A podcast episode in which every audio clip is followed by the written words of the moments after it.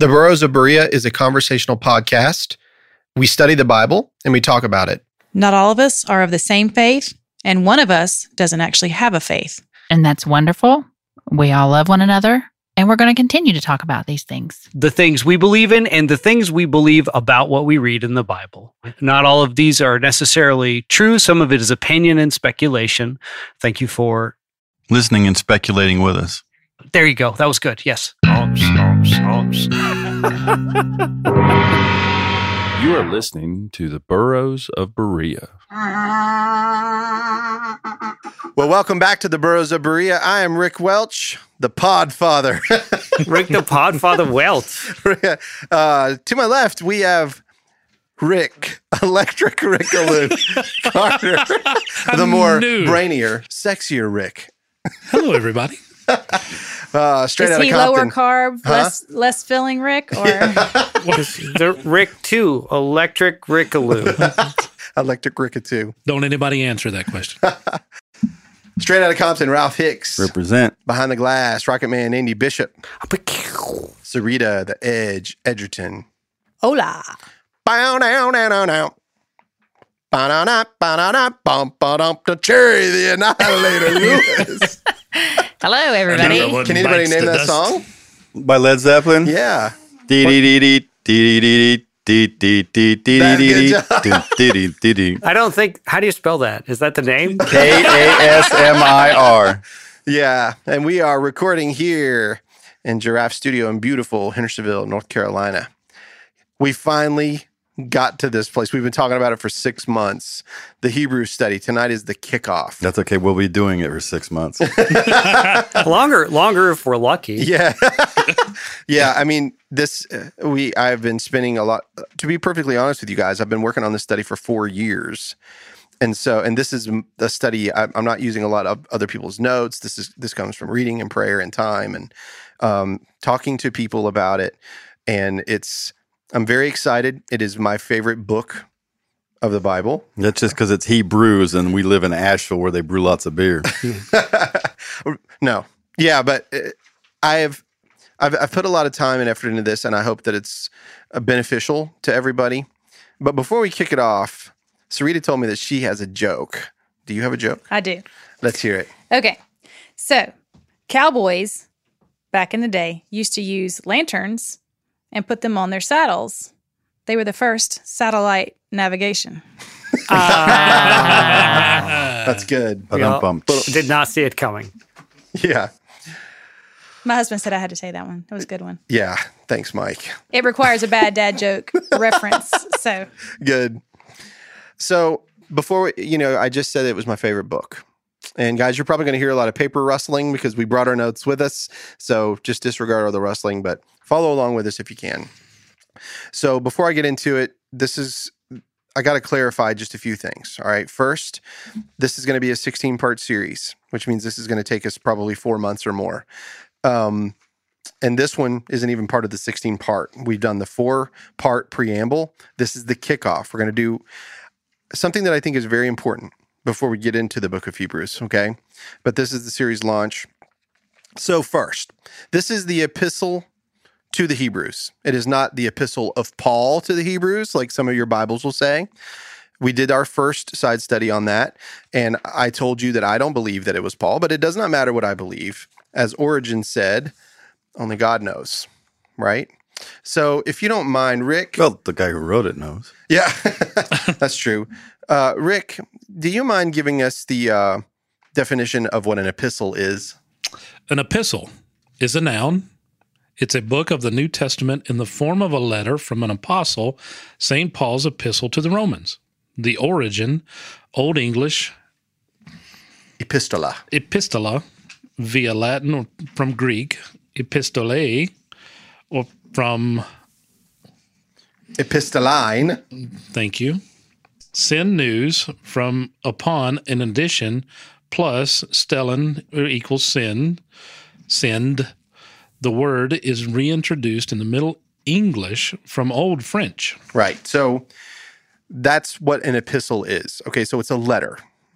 And also, as we've learned in the past, the Bible which from the origin of Middle English via Old French from ecclesiastical Latin biblia, from Greek ta biblia or the books, from biblion, book, originally a diminutive of biblos or papyrus scroll. So that's where the word Bible comes from. And believe it or not, our word Bible has a Semitic origin. So it's actually Jewish and it contains numerous forms. The Bible contains numerous forms of selected, liter- selected literary works and epistles being among them, including the epistle to the Hebrews.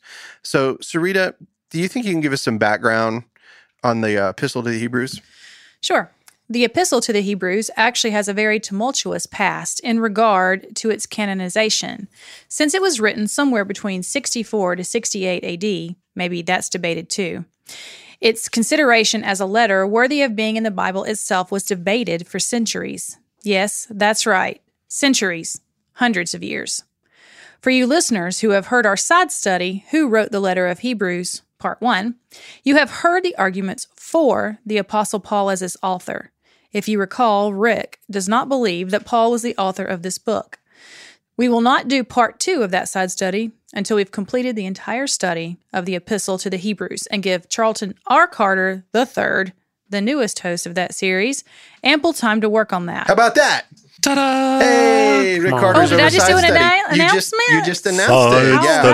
study. Rick Carter will be doing the side studies going forward. So I'm super excited about that. And so should Andy. That just means more and more money. Mm, that's sweet, sweet cash. However, it's worth noting here that one of the reasons Rick holds that position is found within the pages of the first major historian of the church, Eusebius, who in his work, Church History, that's a very novel name, circa 325 AD, stated, quote, It is not indeed right to overlook the fact that some have rejected the epistle to the Hebrews, saying that it is disputed by the Church of Rome on the ground that it was not written by Paul, end quote. And that was from Eusebius, page 1904. Mm-hmm. 3.3.5. This quote, in and of itself, showing us that the struggle was real in regard to this letter.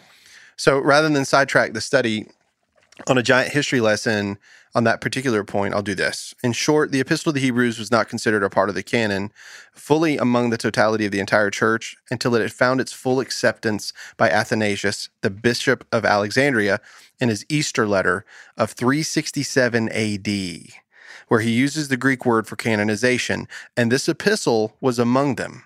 It would later be settled in the Council of Carthage in 397 AD, not the earlier Council of Nicaea, as some wrongly suggest. That's my opinion anyway, and I'm not a scholar on the topic. One other important fact I'll state before getting into my favorite book is in regard to the Antilegomena. the Antilegomena. The Antilegomena. Big word, huh? So here's the gist of it. Cherry, can you tell us what the Antilegomena is? Antilegomena are written texts whose authenticity or value is disputed. The man Eusebius, in his church history, uh, who I mentioned earlier, used the term for those Christian scriptures that were disputed, literally spoken against, in early Christianity before the closure of the New Testament canon.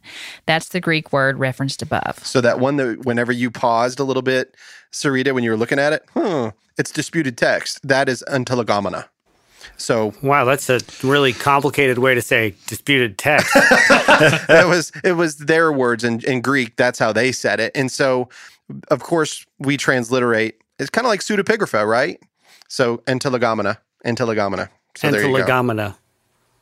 The Antilegomena were widely read in the early church and included the Epistle of James, the Epistle of Jude, 2 Peter, 2nd and 3rd John, the book of Revelation, the Gospel of the Hebrews, the Epistle to the Hebrews, the Apocalypse of Peter, the Acts of Paul, the Shepherd of Hermas, the Epistle of Barnabas, and the Didache.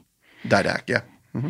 They, there was disagreement in the early church on whether or not the respective texts deserved canonical status. Yeah. So if you think about it, how many have you guys ever read these other books? Have you ever read the Acts of Paul or the Shepherd of Hermas? No. No, I've never even heard of the I've read Shepherd of Second Hermas. Peter and Jude and Second Third? John and Revelation. That's exactly right. So what you need to understand because you have read them, they were canonized. They were put into the Bible. These other letters that were a part of the Antilegomena were not. It was decided by the early church fathers not to include them. So if you want to go read them, go ahead. They're not in the canon, but some early Christians used these books as part of their scripture. I have copies if anyone wants to borrow one of my books. Yes, I think that would be awesome. So, so just just saying, the reason these other books are not in the Bible is because the people who um, were deciding whether or not they should be um, disputed their auth- authenticity. That's correct. Authenticity of them. That's right. Okay. and the message it was like authenticity the message that was that they didn't contradict other parts Yep. of the canonical bible if Right. you will So, in other words, you what you have is a collection of books that were questionable, and some of those books that were questionable are actually in our Bible.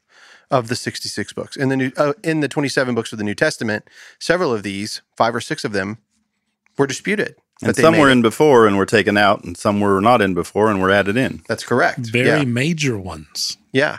And the Epistle of the Hebrews is one of them. So, what do we learn from all of this information? The early church had disagreements in regard to the very books that we hold dear in our Bible today. And unlike today, where we all agree on everything. so, if we are to glean anything from this turbulent history, it's this it wasn't easy. Greater minds than mine through the ages argued for and against several books of our Bible. My favorite book was among those disputed books, and ultimately, the church settled it. And I found rest in that. I hope you will too. It's my opinion that the church is still in its continual growth and learning of what God revealed in the pages of those finally accepted 27 books of the New Testament. The church has rested on particular books, but not on the creeds they've established from them. We are 1,626 years beyond the Council of Carthage. So we see the turbulence of the book selections. Now, let's look at some more turbulence. Let's move on to the word creed and understand a little bit about them. What I'd like to show you excuse me, what I'd like to show you is that greater minds than mine have then moved on to debate the meanings within those accepted books and established more organization. If you remember in our Hebrews preamble 4, Andy, do you remember whenever we were talking about work, how the scribes and the Pharisees were like screaming work? And you brought Oh, up a really good point. You were like, it's a it's a great academic question. What is work? Yeah, it's I it's I could see where you could get into, especially when you're talking about the class of people that ran those temples. They were academics, and their whole thing was to sit around and have that sort of conversation about questions like that. I mean, that was a big part of what they were literally there to do. But I see where you get lost in the weeds, Yeah. where that stuff stops to touch base with the real world. Right. And so that's really what tonight is about. What I want everybody to understand is that Christians do it too. Just like the rabbis did it for centuries when they'd sit around with these academic questions. But I've always said when the ideas take legs, that's when it becomes the issue. And that's what the issue that Jesus had, right? So, Cherry, do you mind giving us the definition of the word creed? Creed, noun, a system of religious belief, a faith, people of many creeds and cultures. Often the creed, a formal statement of Christian beliefs, especially the Apostles' Creed or the Nicene Creed.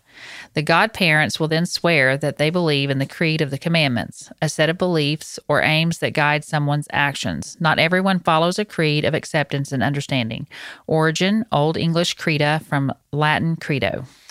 So, as the church continued to grow like a mustard seed into a large tree with many branches, it began to establish specific doctrines from the pages of the Bible. Once these doctrines were laid out fully, then the group would adopt these views as their position in what the Holy Scripture said. From there, if anyone were to become a part of their group, they would have to agree and adopt them as well. This goes for all creeds, confessions, and statements of faith. So, for a bit of fun, Really? Yeah, for a bit of fun, get ready. We are going to read a list of creeds, confessions, and statements of faith for you. Man, this is what I do For all of fun you that like Deuteronomy, Yeah, this is uh, yeah, yeah. Woof! Can't wait. Woohoo! So, here's a list of creeds from the early church and the years in which they were established, all the way up to the present. Ralph, could you kickstart this, please? sure, the Didac, AD 50 to 100, the Creed of Aristides of Athens, AD 130, The Old Roman symbol or Old Roman Creed, circa 215 AD. The Creed of Cyprian, Cyprian, Cyprian of Carthage, circa 2050 AD. The Der Balizeh Papyrus, from 250 to 350. The creeds of Arius and Euzoius, 320 or 327 AD. The Creed of Alexander of Alexandria, uh, 321 to 324. The first Synod of Antioch, Synod, is that correct? Yep, that's correct. Synod of Antioch, 325. The second dedication of Antioch, 341. The baptismal creed of Jerusalem, 350. and the apostolic constitutions from 350 AD to 380. So here's some more a list of ecumenical and historical Christian creeds. And my favorite, the Apostles' Creed, AD 120 to 250. The Creed of Nicaea, 325. The Nicene Creed, 381. Chalcedonian. Chalcedonian Creed. Hey, I got it in too. 451. Athanasian Creed, 500.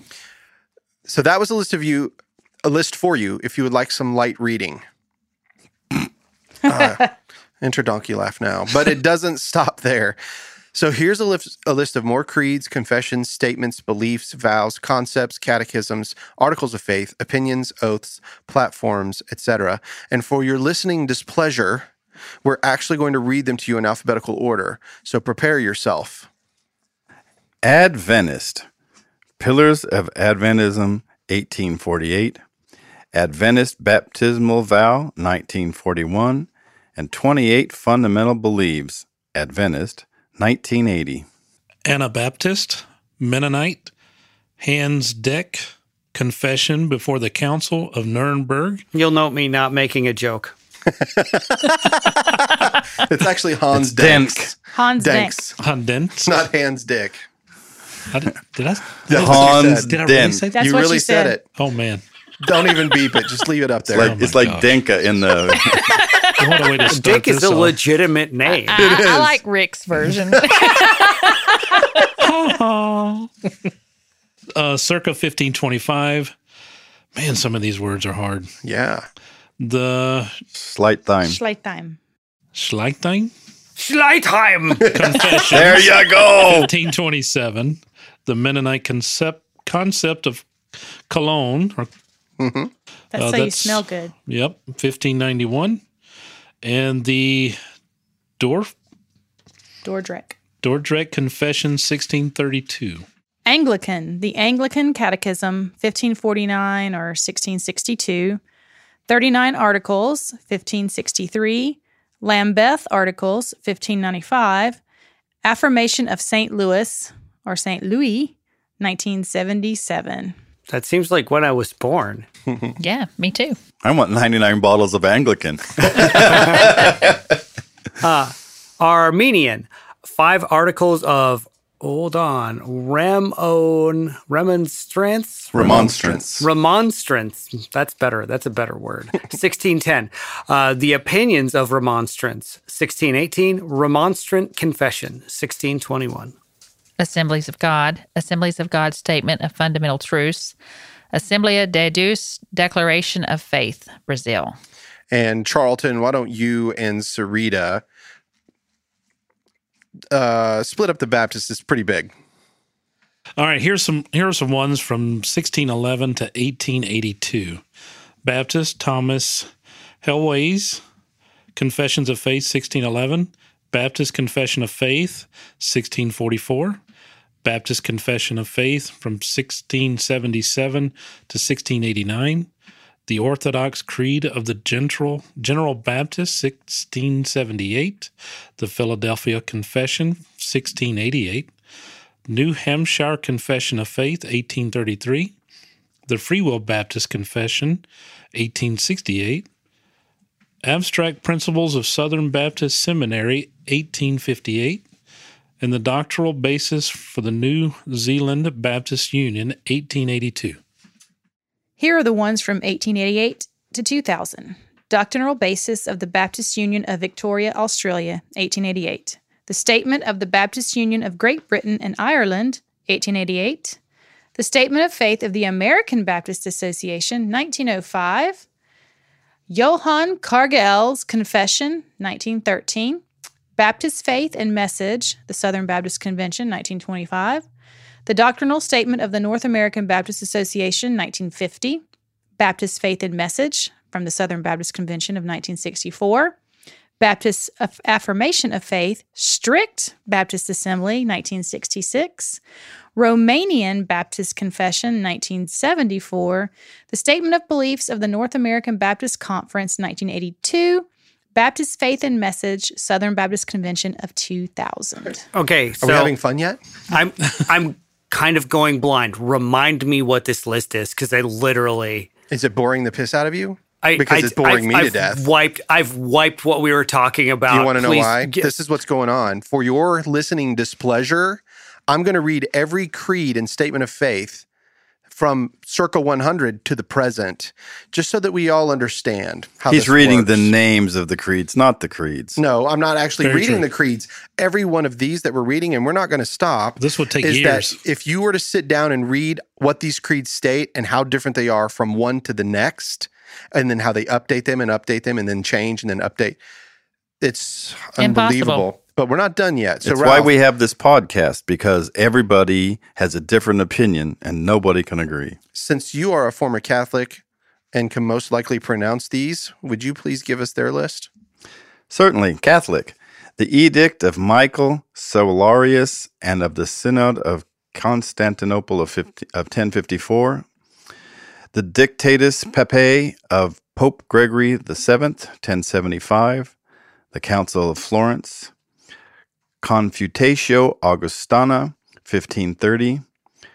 Tridentine Creed, Profession of Faith of Pius IV, 1564 anti modernist oath, Pius X. Uh, and these Piuses and these Gregories are all the names of popes. The Masai Creed, Holy Ghost Fathers, 1960. The Vatican II Council, Dogmatic Constitution on the Church, 1964. Little side note that's when they decided not to speak in Latin and turn around and face the people. Hee-haw. Credo of the People of God, Profession of Faith of Paul VI, 1968. Common Declaration of Pope John Paul II and Armenian Catholicos Karekin, 1996. Ad Tuendam Fidem of Pope John Paul II, 1998. Christian Church, Disciples of Christ, Mission, Vision, and Confession. Christian Church, The Design of the Christian Church, 1968. Congregational, the Cambridge Platform, 1648. Savoy Declaration, 1658. The Declaration of the Congregational Union of England, 1833. The Declaration of the Boston National Council, 1865. The Declaration of the Oberlin National Council, 1871. The Commission Creed of the Congregational Church, 1883 and 1913. Eastern Orthodox Doctrine of the African Orthodox Church, 1921. Yeah. Huguenot. Huguenot. Huguenot. You know what? i I'm think right you with you, could if you tried real hard. You cannot. Lisa doesn't have Alrighty. start Um, with a D.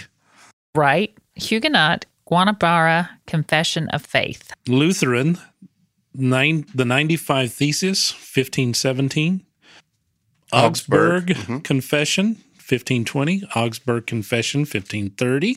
Uh, analogy, No, an apology. apology, and it's not being sorry. This is not, when you hear apology, this is like argumentative debating. Apology. apology of the Augsburg Confession, 1530 Lutheran response to con. How do you say that, Ralph? Confutatio Augustana?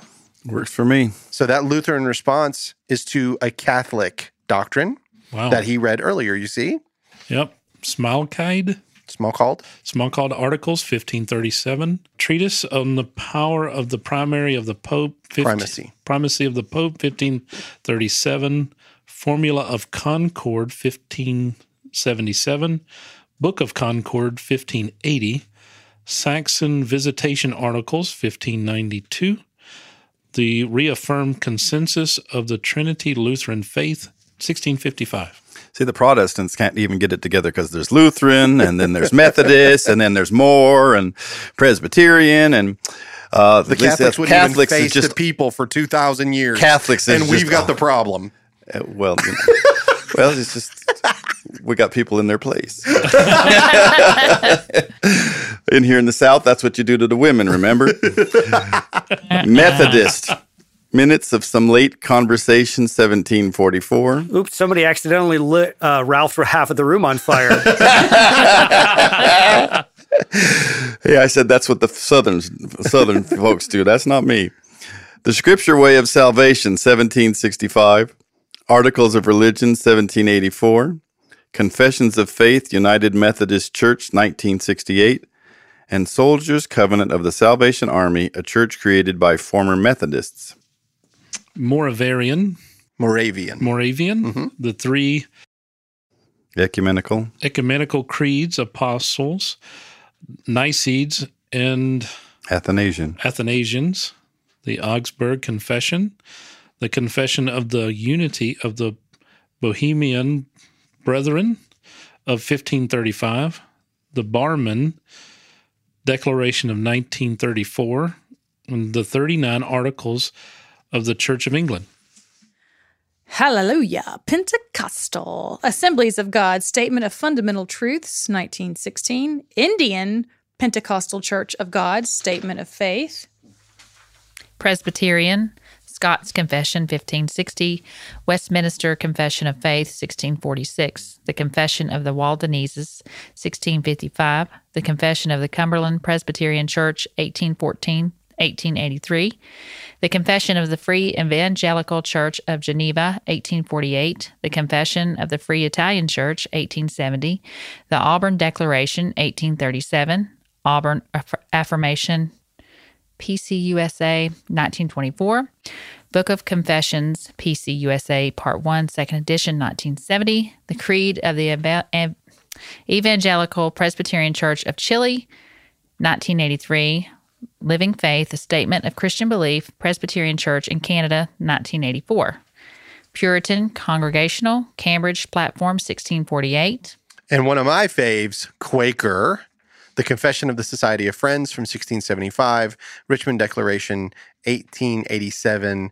Ralph, will you and Charlton Carter split up the reformed ones? There's quite a few. As long as all of the listeners don't kill me for my last little joke. I'd like to I'd like to point out at this point that there's a little button on your podcast app that allows you to play things back at 1.5 times the speed they actually are at, and uh, and that's probably a good button. Yeah, I'm you sure, should push I'm that sure anytime you get listeners to by me. now are like, "What in the crap?" And I'm sorry, but th- I said your displeasure. Uh, I need you guys to understand this. I really do. So reformed. Here are the ones from 1523 to 1580. The 67 articles of Ulrich Zwingli, 1523.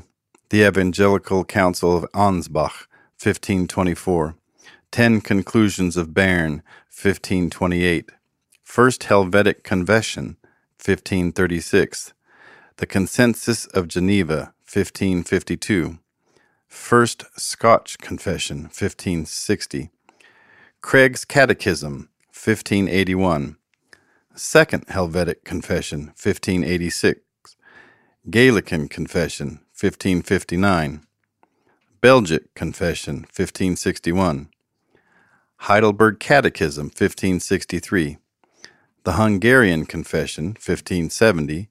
And the Second Scotch Confession, 1580.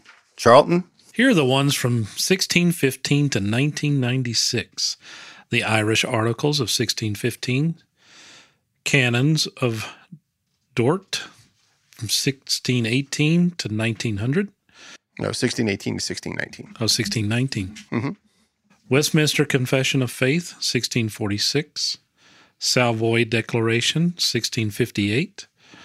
Helvetic Consensus, 1675. Second London Confession of Faith, 1677 to 1689. Wall Walker it. Walcheren Articles 1693, Belhar Confession Dutch Reformed Mission Church 1986, Cambridge Declaration 1996. Hey, even the Salvation Army has one. Articles of War of the Salvation Army. United Church of Canada, A. A New Creed, 1968. Uh, United Church of Christ. Statement of Faith of the United Church of Christ, 1959, 1977.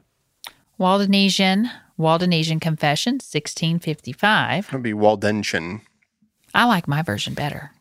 and you know what? Considering that these are opinions, that's my opinion. Well, why don't you read the next one then?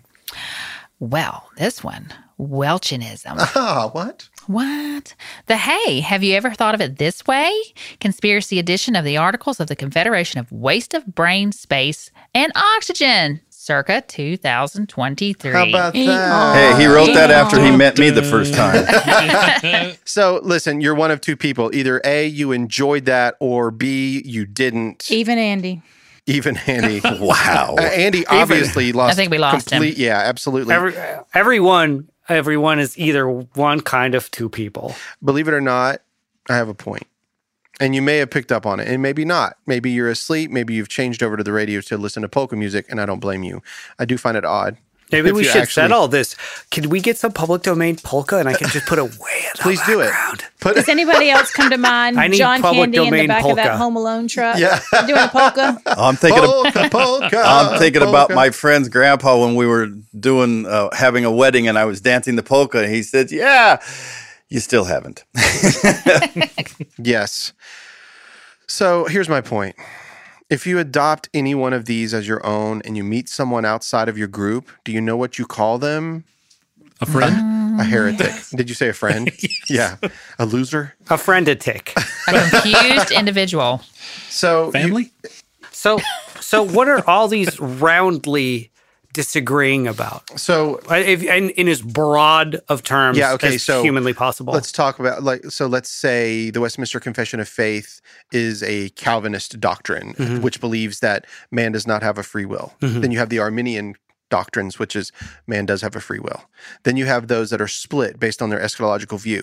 Some people like we've talked about in here, premillennial, so these are all different. They're all different. Okay. And so what they've done is they've matured over time. That's what people do, right? We've talked about that. Maturing is good, but the issue here is that every one of these sects have sat down with their group, worked worked these things out, and put out their statement of faith or their creed or whatever this might be.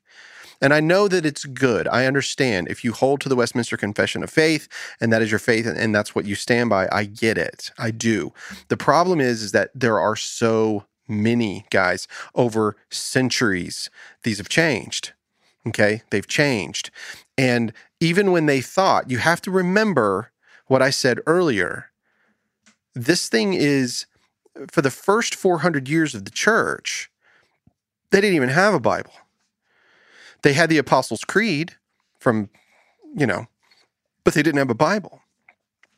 So the creed had its place based on everything that when they talked to one another, it had its place. But when the canon was made, then they started holding to sola scriptura, by scripture alone. That's how they did it. What did the Christians do for the first 400 years? That's my question. So, uh, do you mind? And before you move on on this, Yeah. We have to think, Andy, just like if you and I were to pick up the same novel, let's say we both Oh, picked up sure. Yeah.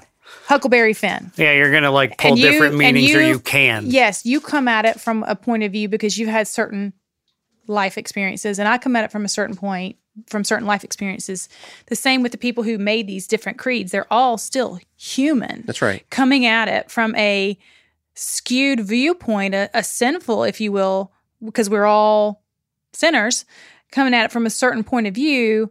And so we have to, you know, take that into account that unless we think like God, whose thoughts are higher and different than ours, then maybe God didn't like that. Um, Yeah, you better watch your mouth. we have to understand that all of these creeds were coming at it from a certain point of view in a certain part of the world. And no matter how much we try to go back to the original language, the hermeneutics, who it was written for, what language it was written in, you know, to whom it was, you know, all of that, we're still going to come at it from a certain bias. yes. And so, no matter, there's no perfect creed, there's no perfect eschatological view, there's no perfect way of thinking about the Bible. And so, if we're going through this very long, very boring list of creeds Yes. that even I got bored with and I was reading, Dude, I wrote it. yeah, I mean, I mean- imagine how bored I was. you know, you're you're sitting here. I'm thinking, well, they were wrong, but I'm saying that because I'm coming at it from a certain point of view. hmm Or So- and to say that they were wrong I believe they were Right. And so when we look at it, like I say, ah, my point is you can have this group and you can think any way you want. Go for it. But whenever you have that, and I say, actually, I see it a little bit differently. When they when they scream the word heretic, that's where it gets weird. Uh, Rick, do you mind giving us the definition of heretic? Heretic, which also could be family in Greek, my, my opinion. Aha. Noun, a person believing in or practicing religious heresy, a person holding an, an opinion at odds with what is generally accepted. right. So the fact is, human beings like to establish order. Andy, you and I have done this. We talked about groupthink and how we establish order and how we organize all of this by creating systems of thought, adopt them as a group to have a sense of community, and then unfortunately, we demand that you agree or else.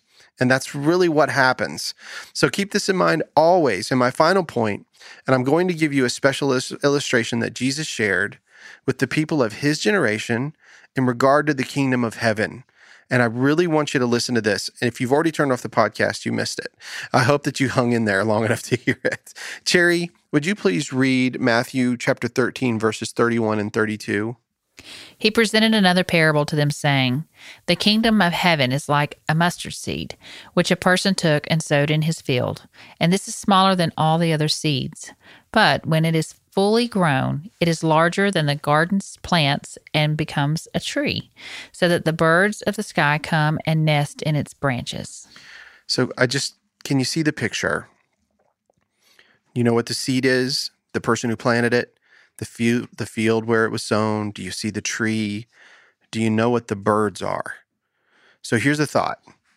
Many theologians in history have debated the meaning of this parable. Giants of the faith, such as St. Jerome, St. Augustine, Chrysostom, they all had differing views of its meaning, and mine differs from theirs.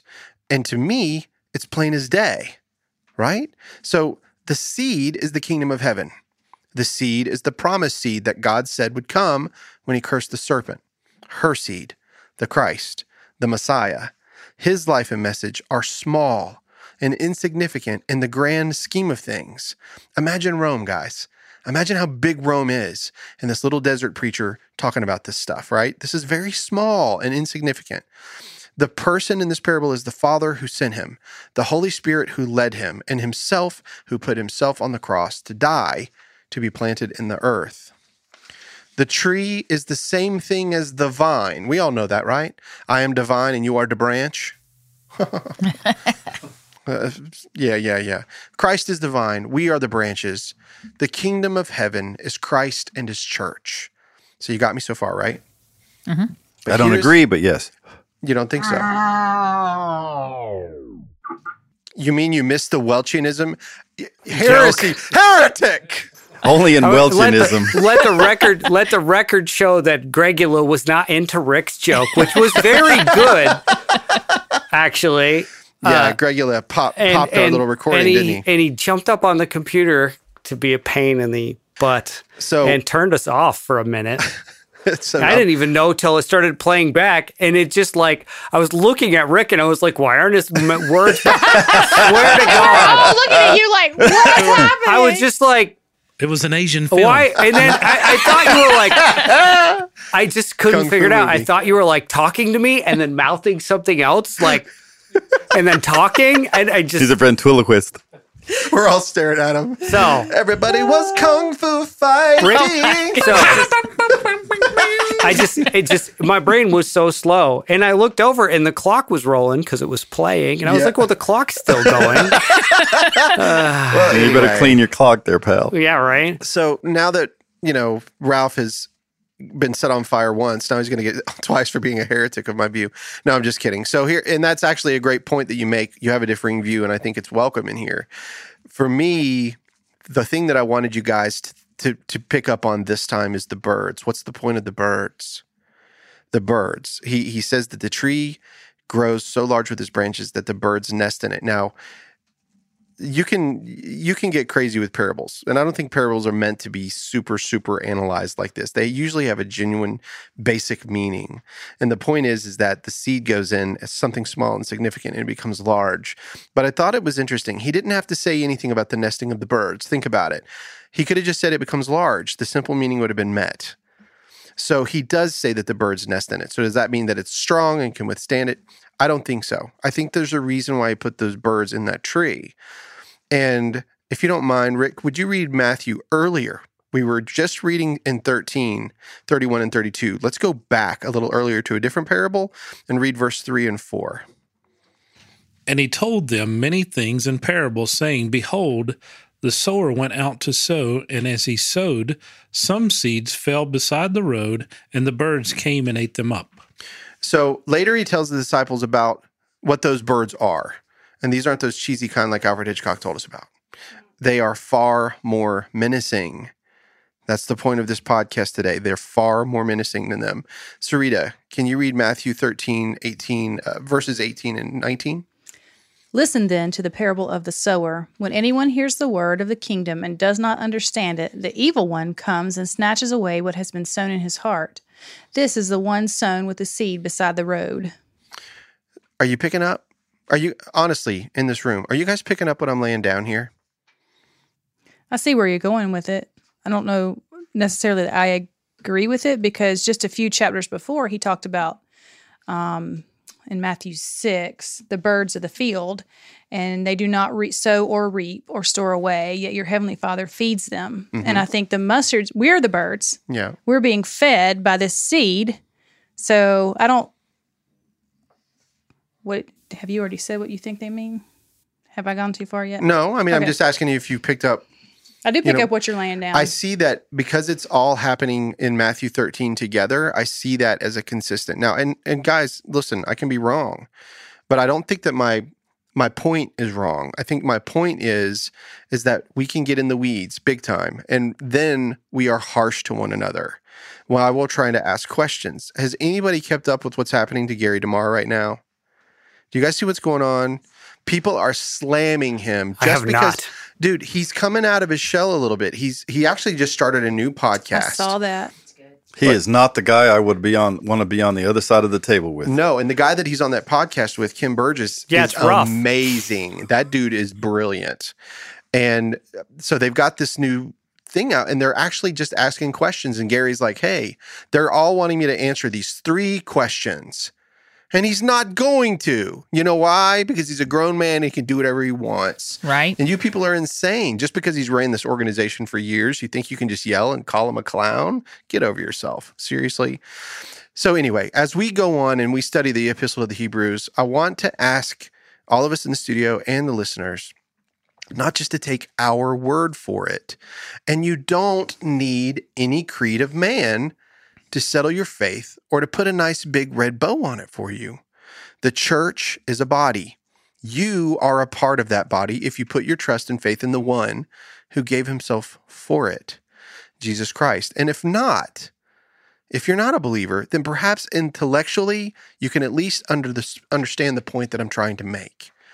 Listen closely to some very wise words, and I'll let you guess who said them and who he was speaking to. Keep your hermeneutical process and time statements in front of you. Remember, the Bible wasn't written to you, but it was for your benefit. Cherry, can you read Matthew 10, 16, 20, 6, Matthew 10, verses 16 through 23? Behold, I am sending you out as sheep in the midst of wolves, so be as wary as serpents and as innocent innocent as doves. But be on guard against people, for they will hand you over to the courts and flog you in their synagogues, and you will even be brought before governors and kings on my account, as a testimony to them and to the Gentiles. But when they hand you over, do not worry about how or what you are to say, for what you are to say will be given you in that hour. For it is not you who are speaking, but it is the Spirit of your Father who is speaking in you. Now, brother will betray brother to death, and a father his child. And children will rise up against parents and cause them to be put to death. And you will be hated by all because of my name. But it is the one who has endured to the end who will be saved. But whenever they persecute you in one city, flee to the next. For truly I say to you, you will not finish going through the cities of Israel until the Son of Man comes. So, Can I ask something? yeah, you can. Do- Does everybody in here keep up with the chosen? Yes. Yes. No. Yes. We said yes. I said no. I know. I remember shook him my saying head this. no. Yeah, she shook your head no. I've read. I've watched four of the first season. It's actually Ah. a fantastic. Oh my gosh. It's My fantastic, gosh. guys. How, it's really what good. is it on? Are you up to date? It's Yes. about it's a new it's on Prime, I uh think? no, it's on Angel Studios. You can download the app for free and watch all of it up to the present. It's also on Amazon Prime, which is where I've been Oh, all watching the way up to the latest seasons, Episode, Not the latest season, but up until like two. the first 3 seasons. I'm only in the four first Oh. four of the Oh, first okay. show seasons. Well, if you can you can download the app or Angel, you. Angel Studios, it's Mm-hmm. really yeah, and they've got other stuff on there too. Sorry to spin that off, but there was a point in this recent, in the beginning of this season. Did you pick up what was said here that ties with that? Yes. Did you catch it? Mm-hmm. I hope we're on the same wavelength here. Why don't you tell the audience what you're talking about? yes, please tell Jesus me. is telling them that he's sending them out Yeah. and that that they're not going to know what to say until that moment. Right. And there's a part in this this newest season, spoiler alert, that one of the disciples actually mentions in a discussion, which was brought out in in their little uh, play, that he was uncomfortable to say the things that he said because he didn't, Didn't understand. he didn't it. understand it, and he felt that he didn't even live to up some of the things he said. Mm-hmm. So it's very interesting to to notice that when when Jesus actually said that that, that it really did happen. Mm-hmm. They really did not know what to say. They didn't know how to portray themselves um, because everything that they were learning at that moment in time in their life was completely new. Mm-hmm. Yeah, it was. They, were- they were the beginning. The beginning, almost let's say, almost it, in faith wise, they were almost back to Adam again. They that were new. They were writing the book. Yeah, if you think, and that's a great point because they didn't have to worry about it, but they they didn't have the Holy Spirit like we know that comes later at Pentecost. This is prior to that. Christ is with them, but He stays back and sends them off. Correct. Mm-hmm. So, what do they have to reference? What do the disciples have to reference? They've been The walking with Christ. They have the teachings that he's been teaching them. They have the teachings that Christ had. Yes, they have the original scriptures, the Old Testament. So they have these things to reference. And they have their discussions with each other. yes, and they have all of the things that they've uh, they have observed Christ do. So they've seen him heal, they've seen him cast out demons, they've seen him do these things. So the relationship that they have with Christ is what is helping and aiding them when they go after he sends them. So it's no different.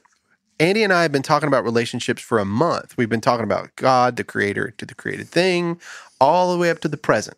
You know, like what relationship is. And they were fighting back then. I mean, look at Barnabas. I mean, there, there was there were there was infighting as they were out preaching the word, and there Of were course. factions split. Yeah, think about John and James and how their mother wanted, you know, hey, I want I want John to be on the left and I want James to be on the right. You know, Jesus is like, that's not for me to give, right? This is the Father's business here.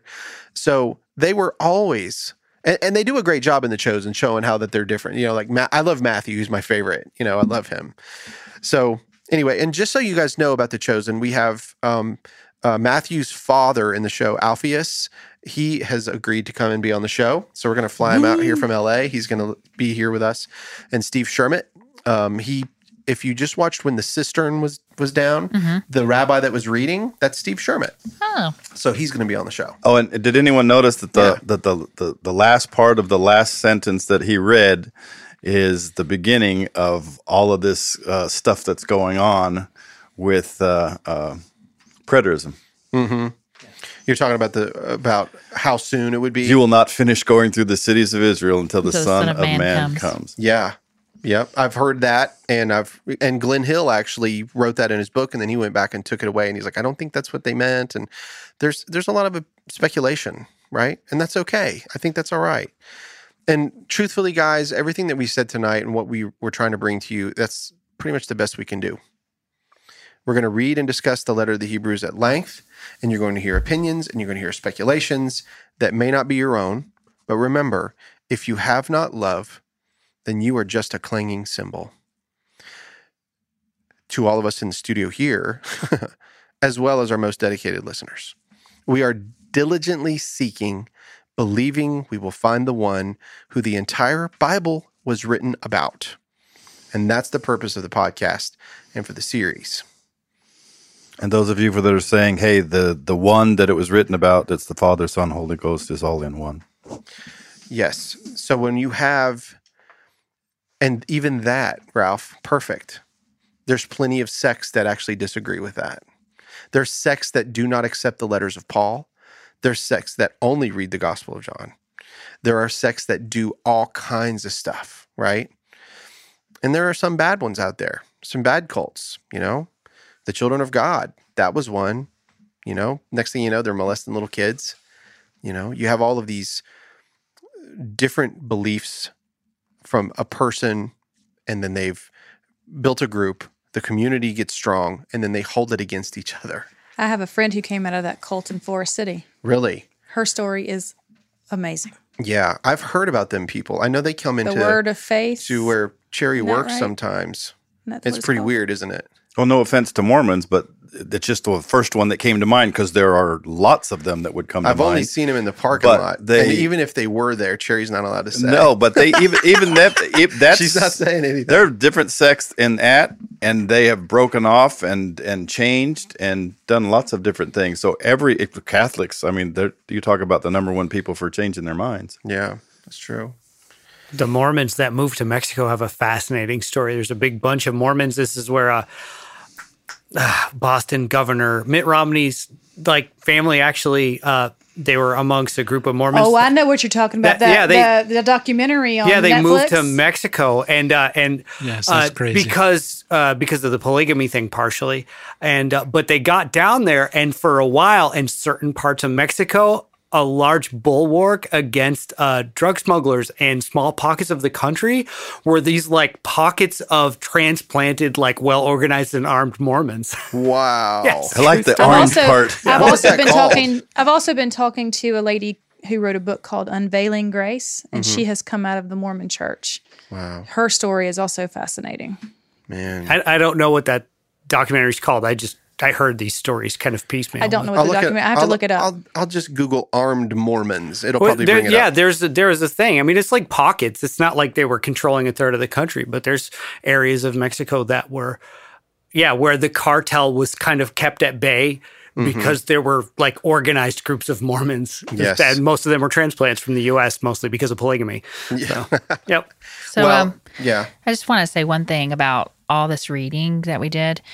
When I first uh, looked at all this and I, I seen all these different creeds and and um, uh, I just thought to myself, that's overwhelming. It kind of reminded me of when I read uh, the book of Leviticus in the Bible. And I remember thinking after I read all that and all the different laws and what they had to do and what they had to present to the temple and everything, I remember thinking after reading that book of the Bible, abs- this is absolutely impossible. There's just no way, like, there's no way that you could perfectly follow any of that, me personally, any more than I could pick one of these creeds and be able to hold myself to that standard 100%. So, just for me personally, I'm just thankful that I'm under grace. Yeah. And then I don't have to, to try and match up to, you know, what either man says in a creed to fit in to what they think I should ha- stand on faith. And then um, I'm thankful for the fact that uh, I don't have to practice going to the temple with different um, sacrifices and things to to even try and get to where I should be. I, I'm under grace, and I'm just thankful for that. Yeah, me too. And that that's why I was saying like what did the church do before the creeds? What did they do? They had the Holy Spirit. Do you have the Holy Spirit? Like do we have access to the throne of God as believers? Do we have that the access? Do we have the same access that the apostles had? I would say yes. I mean, there might be a sect that would tell me no, but I don't believe that. I believe that we Right, do have yeah. the ability. And again, I always bring it back to love because I think that's truly the answer. He says faith, hope, and love, but the greatest of these things is love. And I'm I'm not a I'm not approaching it like a guru. I, I've been doing a thing on our Facebook page lately where I've been talking about loving your enemy. And it's not a fake it till you make it kind of thing. You know, you've heard that, right? Fake it Mhm. till you make it. Guys, it's not a fake it till you make it. This is real love. This is loving your enemy. This is somebody that's willing to kill you. No, no, no. What? I'm sorry, but that's that's just the way I see it. If my life ends because I am put in a situation like that where I'm trying to love in a in a very difficult situation, then so be it. If I lose my life, I gain it. That's how I see it. And if we're going to yell and scream heretic at one another, you're going to miss the point. And a lot of people that, you know, I have a lot of solace and peace in my heart. I I believe wholeheartedly in this and in the Lord Jesus. I do, and I have. It's not just oh, I get to go to heaven. It's not that. It's my life right now. Like it is paradise right now for me. You know, like that thief on the cross Today you'll be with me in paradise. And all of these sects argue about where did he go? I called Mike Miano today and I was like, hey, Mike, what do you think this means? You know, because I looked up that word paradise. You know what that word is? It's garden. Today you'll be with me in the garden of Eden. I suppose if you go back far enough, just a garden full of food would pretty much look like a paradise. Yeah. I mean, and think about what Adam had. You remember, Andy? We talked about the Garden of Eden and how they had everything. You Yep. could have anything you wanted. All the beasts. And there was no worship there. There was no worship in the garden. Their worship was just walking in the coolness of the day. And that is what Christ is telling that man on the cross. He was he said, "Guess what? You're dying a criminal. But when you die, you're going to be with me in the garden. Well, I do have to You have say favor." that a couple of things. First off, we use the word heretic. Just like we use the word, there's a bunch of words out there that people call other people names by that when you use them so much, they lose their power. Yeah. They don't, they lose their meaning behind it. If, if, if I'm a heretic, then everybody is. So, um, How that's, dare, how dare you? I know, heretic. Oh, um, It's just got that hard K. It sounds bad, right? it is. It it's does. phonically like a punchy word. Yes. Yes. Heretic. yeah. So, you know, we have to be very careful with that. And I forgot my second point. So, I'm sorry. I I'm sorry. You. It's my fault. I have a point. We we always joke. I, I want everybody to know we always joke about different religions, and you know, I know I joke about Catholicism uh, uh, more than most, just because I was a Catholic. But that doesn't mean that I think anything less than the Catholics. Um, I come from the Catholic faith. I believe in the same Jesus and the same God. Uh, I had a problem with some of the little things and that I couldn't get my questions answered. So I went to another church searching uh, for a place where I could get the answers uh, that I was to the questions I was asking. That's why I left. Uh, so it's it's not. I don't have anything against Baptists. I don't have anything against the Catholics. I and we believe in the same Christ and the same God. Uh, just uh, some of the roadmaps to getting there uh, are a little bit different. So I went searching. Well, I think I, I remembered.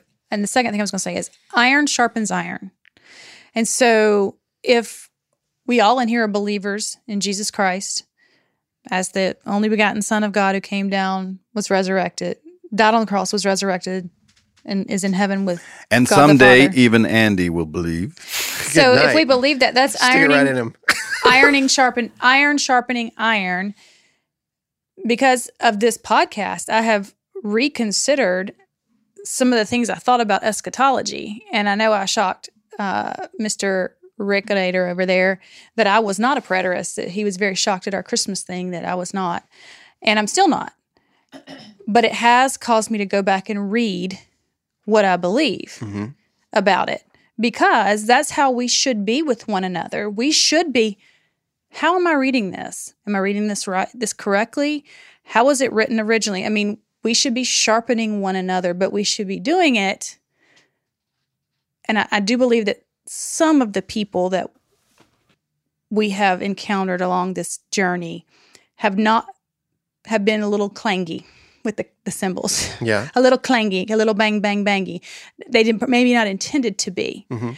but the but the way they come across sometimes is that and i think maybe i feel like sometimes i can also be like that because we have to do this iron sharpening iron thing with love for one another as a people group and um you know that we care about one another and and what's going on in their lives and and it's not just about you have to believe this way because it's the way it is we have to be very careful with that and so ironing iron sharpening iron is a hard process but it can be done with love and i think that when you said that, that was really important. That as we're sharpening one another, we love one another, we care for one another, we we respect one another, and and it can be discussed in a way that we're not calling each other heretics. How many people can sit in a room like this with an atheist, a former Catholic, you know, Baptists? I don't know what everybody believes, but and not yell at one another and not put each other down or call each other names. It's you almost can't find that in I'll, I'll society call anymore. you names. Please Come do. on, Andy. Well, you know, I, I've I- been called worse by better. Only behind Oh, your back, bro. I, I think that's a great Like the point, and something that we need to remember too is a lot of the people that are coming against us um, uh, or uh, other people only have their first understanding. So you, the first time you read something, you have an understanding. The second time you read it, you have a different understanding. A because you've had some life. Nobody's Uh. more ready to fight you than somebody that just learned a thing they think is neat. Amen, sister. A- that's They boy. said amen, That- sister. that is- Amen, sister. They don't have a Hey, with gender. it's 2023. Call me what you you. want. I don't Those care. Pronoun Left Andy. and right. I'm just not picky. I'll Exactly. answer whatever. it's, it's so the more Just the, don't the call more we for dinner. the, the more we learn, the more we gain understanding. And the more we talk about it, the more we gain understanding. I mean, you look at the guys in, in, in Jerusalem and they're reading, and then they sit and they talk with each other for hours, and then they go read, and then they sit and they talk with each other for hours. And I would be willing to bet, just like that movie, Jerry Maguire, when he's talking about, uh, I bet you're in this class, and I bet you think this way, but then I bet when you read this guy, you're going to be thinking this way, and then you read this guy, you're going to be thinking this way. When you're done reading everyone, you're going to come up with an opinion that's all your own. And it's, I, I think it's the same thing with this. Just we should be careful with our opinions uh, because our opinions will change as we grow and learn and mature, and give grace to those that are in a place that uh, is is is not uh, where we are. Yeah. What What does that sound? It's the button it's- telling you it's time it's to go. fancy in the other room itching yourself and my whole brain just couldn't deal with it uh, can you guys did you guys hear it it'll probably bit. never come through on the podcast but but it's fancy i just realized the other room like n- itching yourself and being like "Rrr, rrr," little dog a little dog that we are fostering So that so that gentleman, uh, and I'll, we'll close with this. So that gentleman Tim Martin that I was talking about, that's going to be sending us the Beyond Creation Science book. He's sending it. He's signing him and sending him to us. He'd like us to read. He's going to be on the show later in the year. He's from Montana. He's got this big farm in Montana, and uh, you Can know, we go to Montana? yeah, if you want. Oh, I love invited us to Montana. there if you guys montana want- looks beautiful Oh, yeah, I'm Oh, in. that'd be great. you know, we we we had to cancel our trip to Falster Farms, you know, um, because my father-in-law had a procedure, and we want to stay home and be with him for the next couple of months as he recovers. Uh, but we'll get down there. Uh, we were. I was very disappointed. I was so excited. But yeah, if you guys want to go to Montana, I think we should. But that that man, uh, Tim Martin, this is he wrote this. He says, "I really like the concept of what you guys are doing with the Burros. It's so refreshing." And that was just a nice thing, just to hear that, you know. And I think you're right. You know, Sarita, I've been, I've actually been concerned about you. You know, no, only, only in the fact that, you know, all, all of this stuff. Here comes Rick with all this full preterism, and I'm bringing on all these guests that are Not me. full preterists. Not, yeah, not this one, but you know, that's that's an incredibly hard place to be. You know, I kind of got thrown right into it. Like there was no like ramp up to it. Hey, would you like to do this? And then the next time I came, it was I think uh, Mr. Hill. I think it was was the next guy. and Glenn I was Hill. I was like, I'm gonna have to think about this for a minute. well, in that, and I think, and I appreciate the fact that you keep coming back because, I ain't scared. yeah, and I'm not. if I'm there's not one thing i know about sarita she ain't scared She's not. She's packing That's too. true. And and I got to be honest with you. i you. don't think if she wasn't packing i still don't think she'd be scared for the record I don't. Uh, you know, I'm not trying to convert you. I'm not trying to convert you. You have the Lord, and you have the same Spirit, and we're all built in the same temple. You're just I'm a not- heretic. Yeah, you're just a heretic of Welchianism. But everybody on earth is a heretic of Welchianism, except for Rick Welch. I'm Rick Welch. Oh, Even Holly Welch is a little bit of a heretic of Uh, Welchianism. She does not follow and ascribe to everything that I believe. However, you don't keep your little lady under control. I do. here in not. South. Here in South right. Well, we need to wrap this one up, guys. So, uh, Rick Carter, yes, sir. thank you for being here.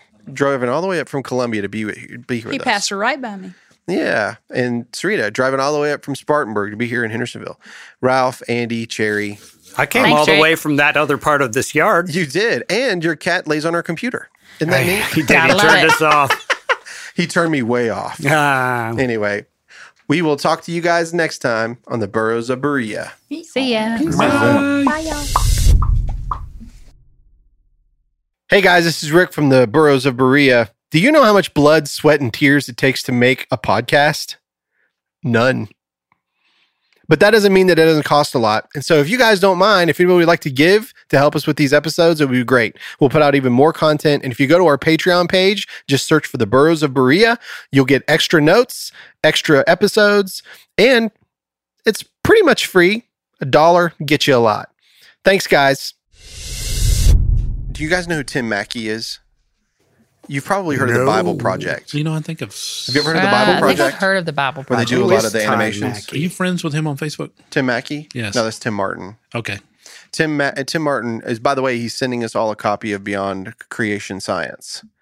Yeah, all of us, all of us, signed by Tim Martin. Scien- Beyond Creation Science. Is he Yep. somebody I'm supposed to know? Scientology.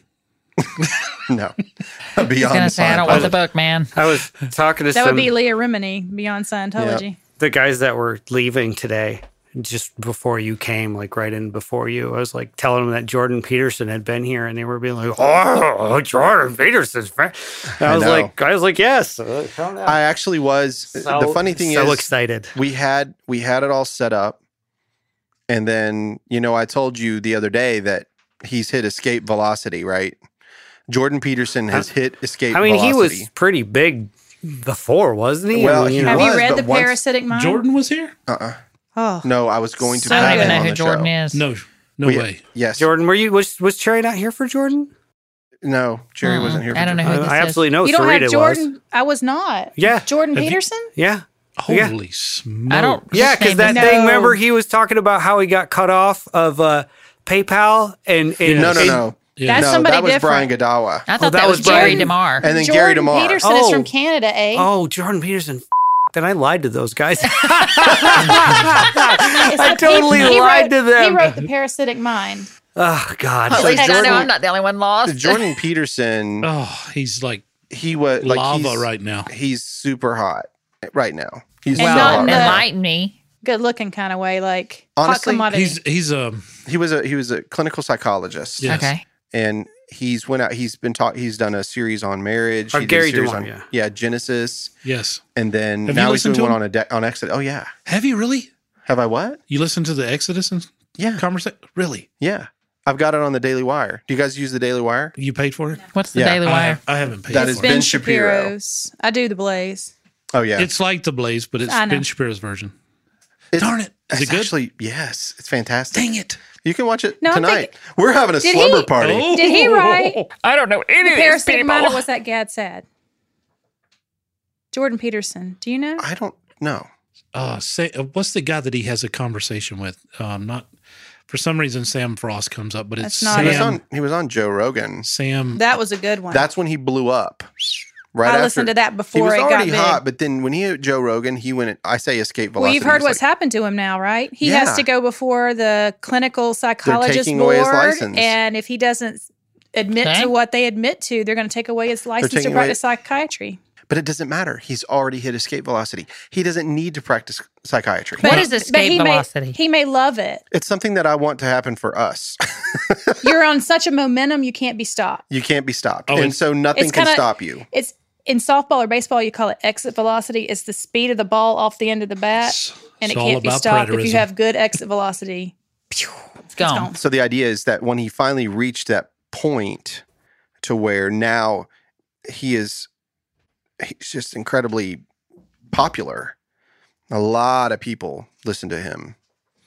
And he's a brilliant, brilliant guy. I think the term is you're uncancelable. He's uncancelable. pretty much, yeah. Though it doesn't matter if he has his They're Any- trying. Anybody who works for themselves is uncancelable, essentially.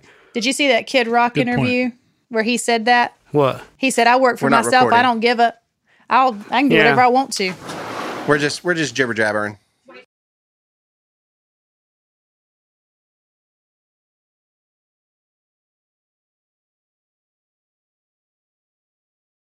Oh, for the engine. Now I put mine down somewhere and I got to find If find we it can again. find one. You printed what out for me?